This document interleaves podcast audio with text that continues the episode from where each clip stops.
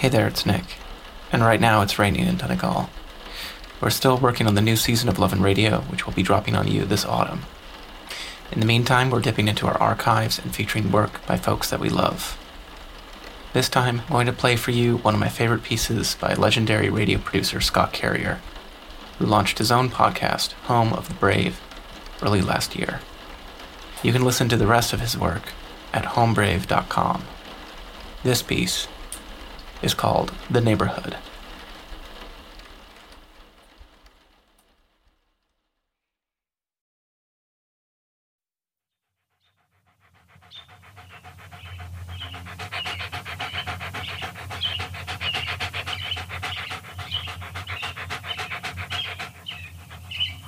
That's my dog.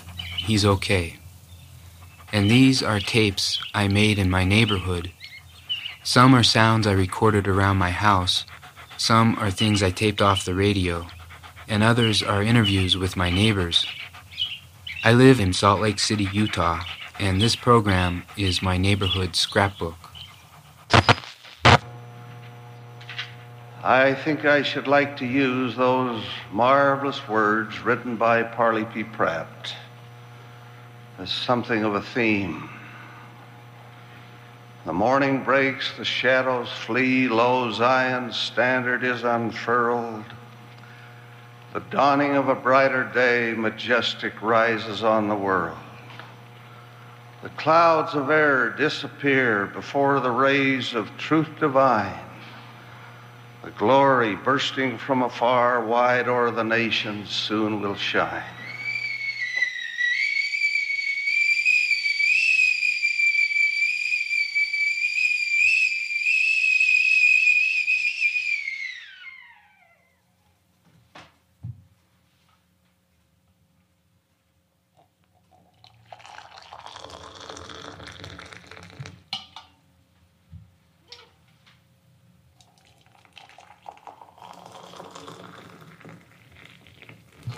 Okay, well, I I would wonder what my house is like from somebody who comes in from the outside.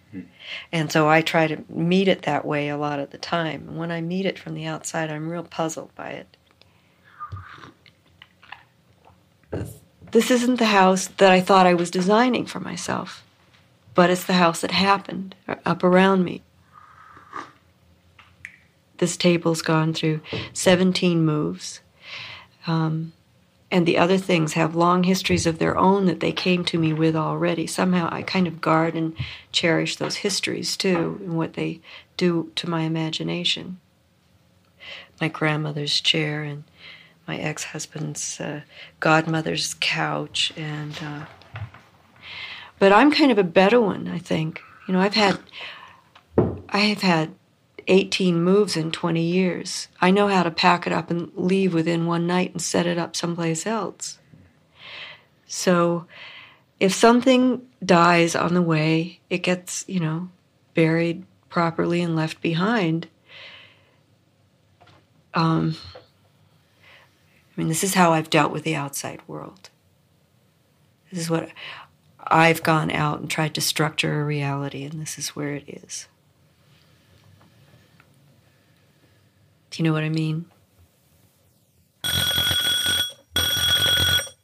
And neighborhoods I've lived in from the time I was a kid up till now have always been cold. There's a fence that separates that lot from that lot from that lot. And this separation, by virtue of uh, symbols like fences and gates and uh, private property and so on and so forth, or even dogs that'll bite you if you dare go into the area, all of this has emphasized what I call the isolation of individuals and families from each other. And this hasn't been improved at all. There, there is a feeling of uh, stay away from us. You do your thing, we'll do our thing. Now, there are exceptions to that, for sure. But if you don't have a fence, if you don't have a closed off area, you're in trouble. And I think that's one of the most distasteful signs of society degeneration.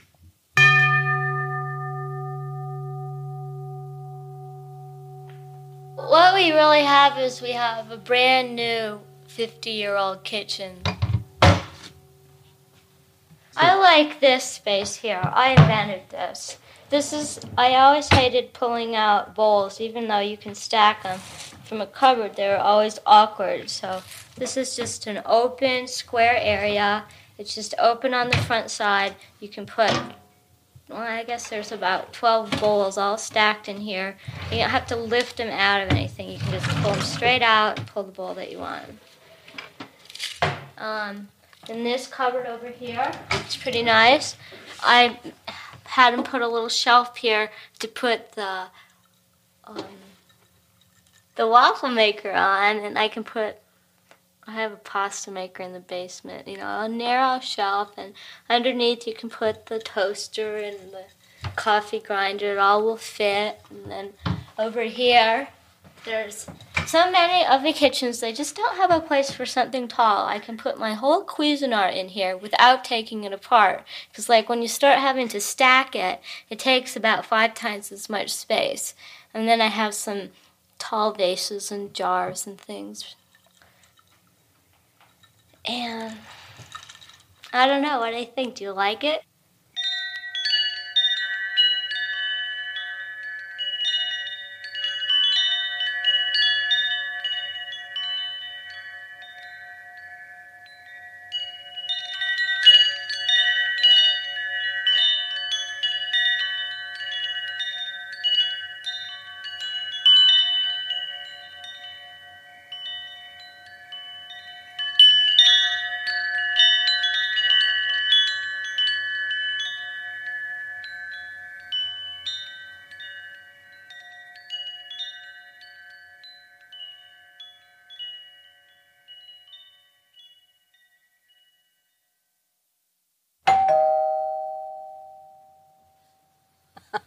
Dad was funny. He wanted us to be pretty and dressed pretty and have our hair done pretty and have pretty shoes on, and he wanted my brother to be, oh, a big he man of a boy, you know. And it was funny. If he'd come home from work and we weren't just so, he'd have a fit and fall in it. So we were always just pretty and clean. And you know, I've wondered lots of times how in the world they ever kept people clean in this town. In the summer, when it dries up, the dust just. And they didn't have. My mother used to wash on Monday with a great big boiler about this big she'd put on a, a coal stove. And she'd dry it all and iron on Tuesday. And we everybody had to have a bath Saturday night because, we had to go to church Sunday morning spotless clean. And I mean spotless. And Dad'd see to it too. I don't know. They were, they were funny. You see, there's a storm coming in right there. looks like it might be going to toward Tooele, don't it?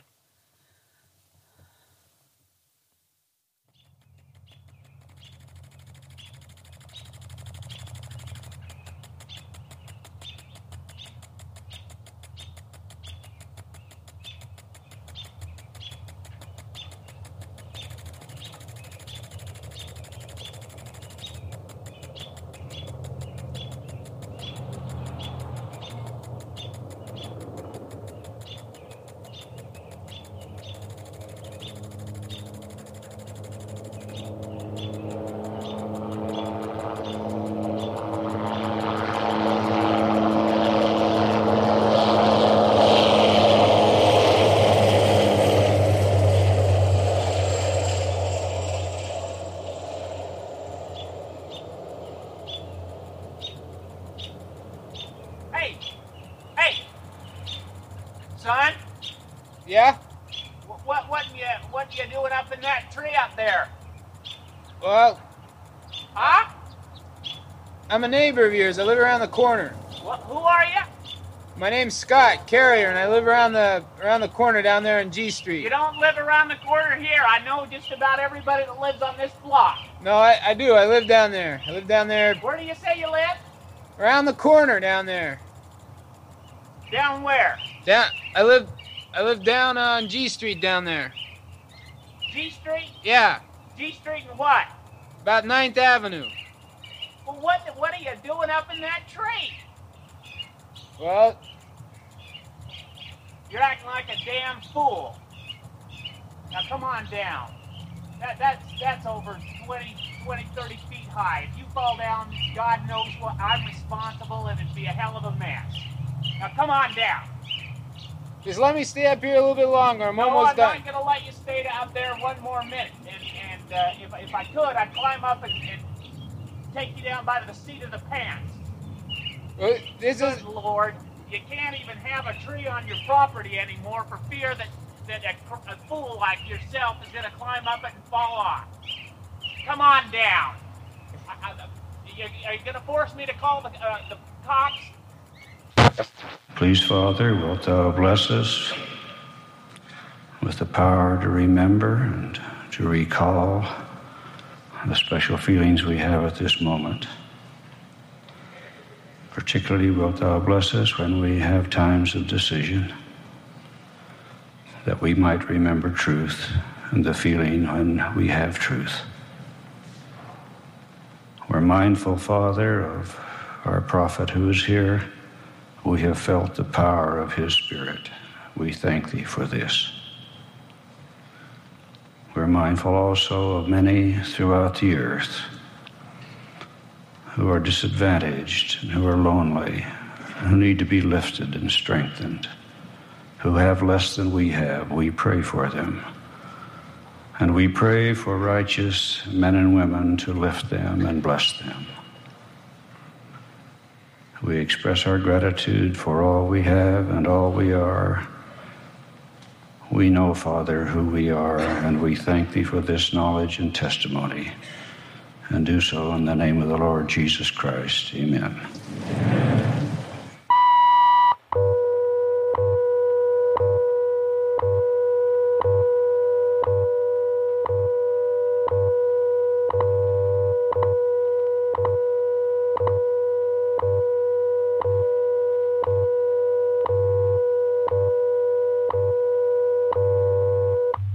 At the tone, four hours, 21 minutes, coordinated universal time. My life has been extremely um, chaotic. Uh, I was raised during the Depression years, 1930 to 1940, here in Salt Lake City, during the Depression years. We went through things I couldn't believe. I couldn't find any sense in people starving to death or going without food. And then the Second World War. I cannot tell you how utterly dismal that whole experience was for me. I aspired to be a business executive, and I think I could have made it, but I was absolutely, constantly, day after day, disturbed by questions that came to my mind. What is this all about? Why are we here? What are we doing to each other? Why is there unequal distribution of beauty, brains, and wealth in the entire world? Why are millions of people starving to death every year? This is called unequal distribution. And I am going to be very frank here and honest. I believe with all my heart that inequity, which is unequal distribution, leads inevitably to iniquity. Inequity leads inevitably to iniquity.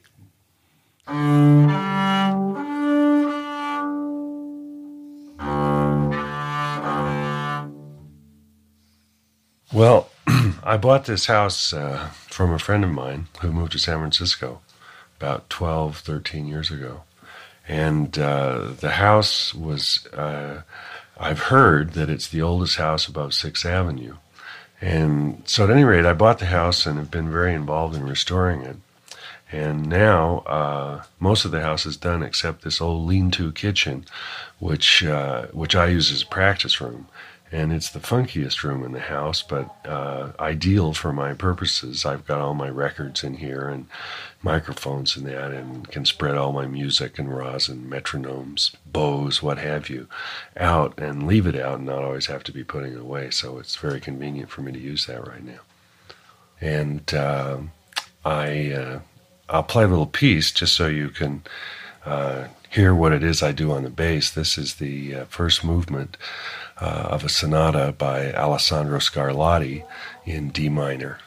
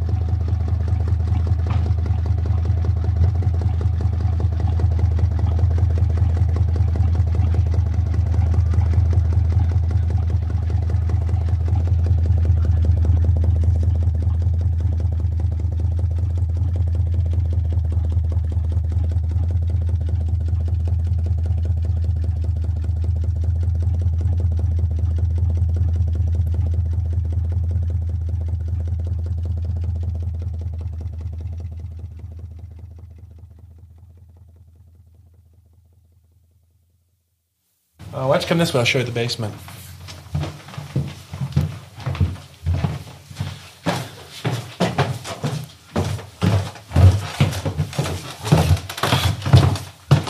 Anyway, this is um, just kind of a I don't know. We jokingly call it the ballroom because it's so large, runs the entire length of the house, which is pretty great. Um, the previous owner said his son used to have a band, and this is where they practiced. But someday I'd like to maybe get a pool table or something in here. And then I have lots of closet space. Got a little cedar closet in here. You know, it's nice. I don't know. Turn this into a sauna or something. That'd be pretty great. Come on this way. I'll show you. We got quite a few bedrooms down here. Here's a. This one. This is uh, kind of a root cellar. It's got the dirt floor, and I tell my mother that when she retires, this is the room she can have as long as she brings her own rake. We're calling this her room. Um, anyway, um, and then this is where I keep my motorcycle. Um, you want me to start it for you? Down here? Yeah.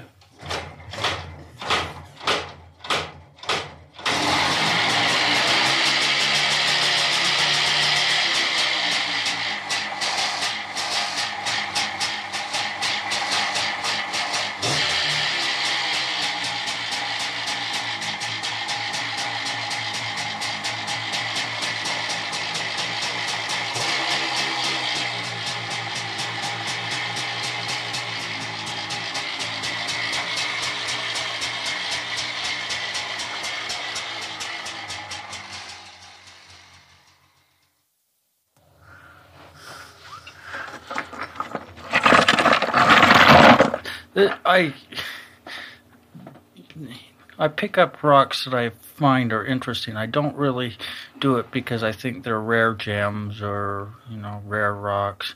You know some agates and things like that. I pick them up because they're interesting. They they kind of look like this one here looks like it came from outer space.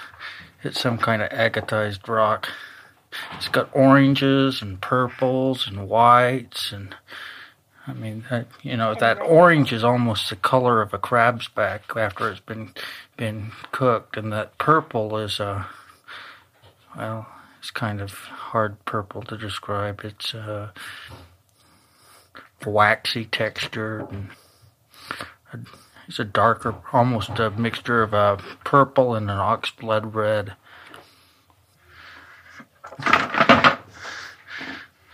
Why did I pick this one up? It looks like there's a lot of fossils in it, or some sort, just little pieces of some kind of fossilized material. Right through here, and right through here, and through here, and right through here. Just curiosity.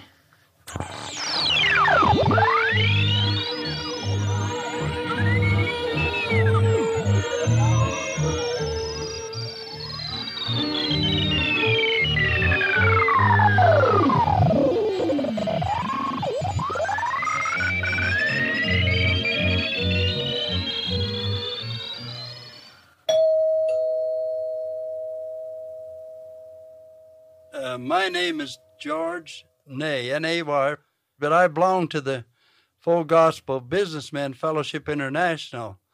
And uh, at 16 years old is when I found the Lord as my personal Savior, was baptized with the Holy Ghost, and spoke two hours in the Spanish language uh, uh, that I had never learned. Just a camp meeting we had here at Parowan this fall, er, uh, in July, it was around the 4th of July, the camp meeting. One night, 150 people received fillings in their teeth the Lord put in. To save my granddaughter, she was one of them. It saved us over a thousand dollars we'd have to pay for dental work. Now, a doctor can cut you and he can sew you up. He can do a lot of wonderful things, but he cannot heal you. There's only one healer. And a dentist can fix your teeth, but that's no sign that they're not going bad again. But Jesus can fix them to where they just, my wife's had one for over 22 years. Beautiful filling the Lord put in gold. And the Lord puts in gold, He puts in silver, and He makes teeth white also. So Jesus makes the difference. We just love every one of you and appreciate you. The Lord bless you.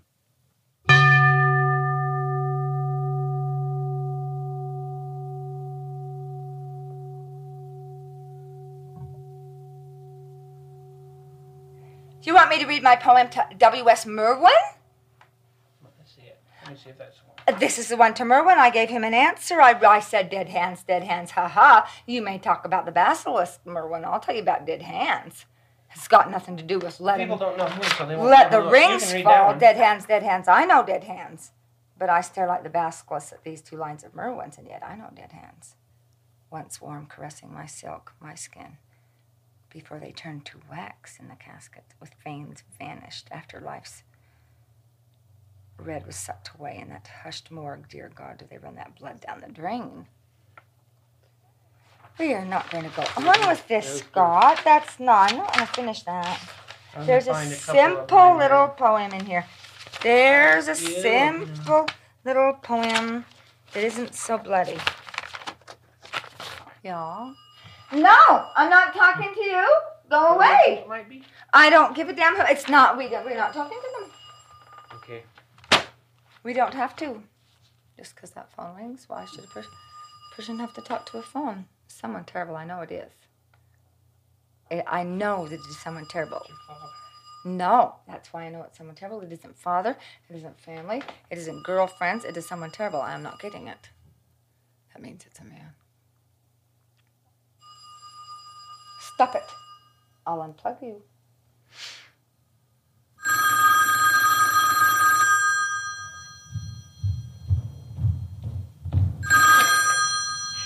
You have been listening to The Neighborhood.